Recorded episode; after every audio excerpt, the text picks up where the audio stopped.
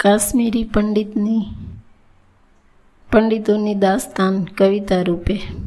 ફેલાશે ફેલાશે અમારું મૌન. સમુદ્રના પાણીમાં મીઠાની જેમ, રગોમાં રક્ત જેમ દોડતું પહોંચશે હૃદયના ધબકારાની એકદમ નજીક. લોટની બોરીમાંથી ઢોળાતા લોટની જેમ આપશે અમારું સરનામું અમે જ્યાં પણ હોઈએ કોઈ દુઃખ સપનમાં કે પછી દુઃખ સપનમાં કરતાં પણ કોઈ ભયંકર વાસ્તવિકતાની ધાર પર ઘરોના ઘાસની જેમ અંધારા સાથે ગુથ્થમ ગુથ્થા થઈને પોતાની માટે જમીન માંગશે. હીરાની ચમકતી વીટી જેમ પડ્યું રહેશે અમારી આંગળીમાં.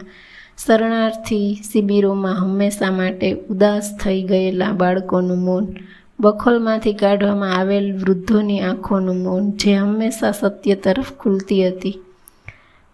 હોઠો પર જામી ગયેલી શોકની હોળી, નદીનું મૌન. ચૂપ કરાવી દેવામાં આવેલા તમામ લોકોનું મૌન. બેચેન પંખીની જેમ ઉઠશે આ ઝાડથી પેલા ઝાડ પર. ઊંઘના દ્વારની ગુપ્ત સાંકળો ખટખટાવીને ચૂપચાપ વિચારોમાં પ્રવેશશે અને પોતાના લોહી લુહાણ પગલાંની છાપ છોડશે. દરેક આંખ સાથે નજરના તારને બાંધીને એક લાંબુ અને મજબૂત દોરડું દોરડું બનાવશે. સળગતી વખતે બોમ્બની જેમ પડ્યું રહેશે એ પુલની નીચે જ્યાંથી પસાર થશે જૂઠના હજારો.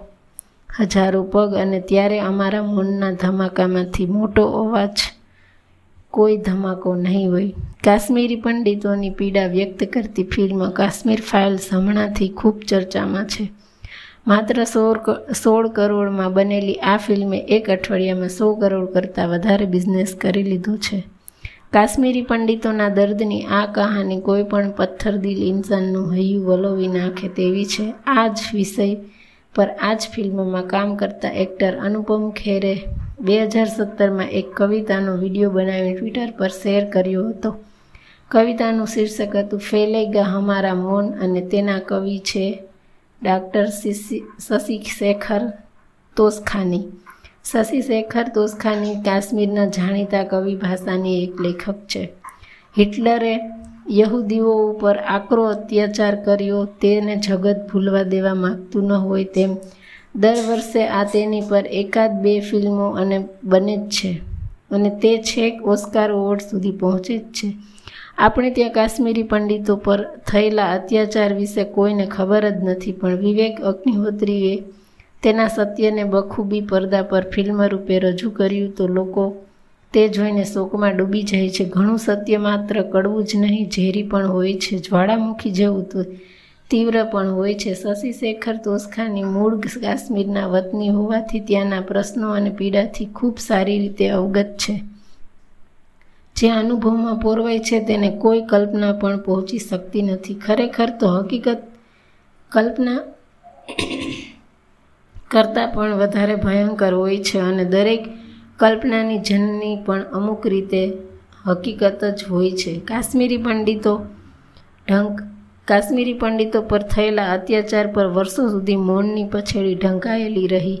કોઈએ તેના વિશે વાત ન કરી, પણ આ મૌન દરિયાના પાણીમાં રહેલા મીઠાની જેમ એક દિવસ ચારે તરફ ફેલાશે એવી વાત શશી શેખર તોસખાનીએ કરેલી વિવેક અગ્નિહોત્રીએ ફિલ્મ એ વાત સાચી પાડી. દુઃખ સપનાથી ડરી જતો માણસ ક્યારેક એ દુઃખ દુઃખ સ્વપ્ન કરતાં પણ વધારે ભયંકર હકીકતના છેડા પર આવીને ઊભો રહે ત્યારની,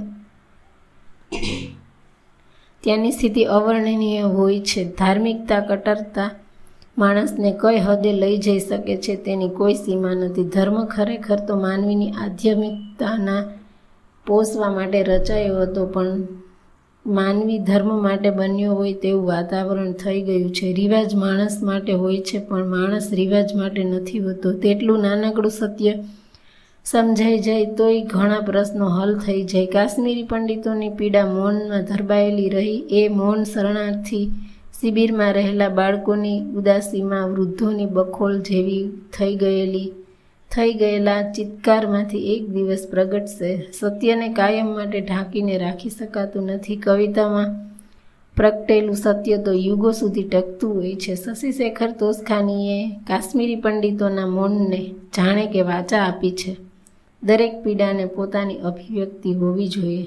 જે ઘર વાપસીની વાત કરતા હતા જ તેમની જીભ પર તાળા લાગી ગયા છે. આઝાદ અને બેફિકરાઈપૂર્વક જીવવાના ઓરતા થાકીને લોતપોત થઈ ગયા છે. સવાર તો રોજ પડે છે, પણ શું સાંજ પડશે? આ સવાલ પૂછે છે એ આંખો. જેમની નજરો એકધારી આંગણાને જોઈ રહી છે કે એ આવશે તેમની દિવસભરની વાતો કરશે. આ કેવી આઝાદી? આ કેવું લક્ષ્ય? આ કેવું સનકીપણું? આ કેવી શાંતિ? આ સડક ઉપર પથરાયેલો લાલ રંગ કોઈ રંગ નથી.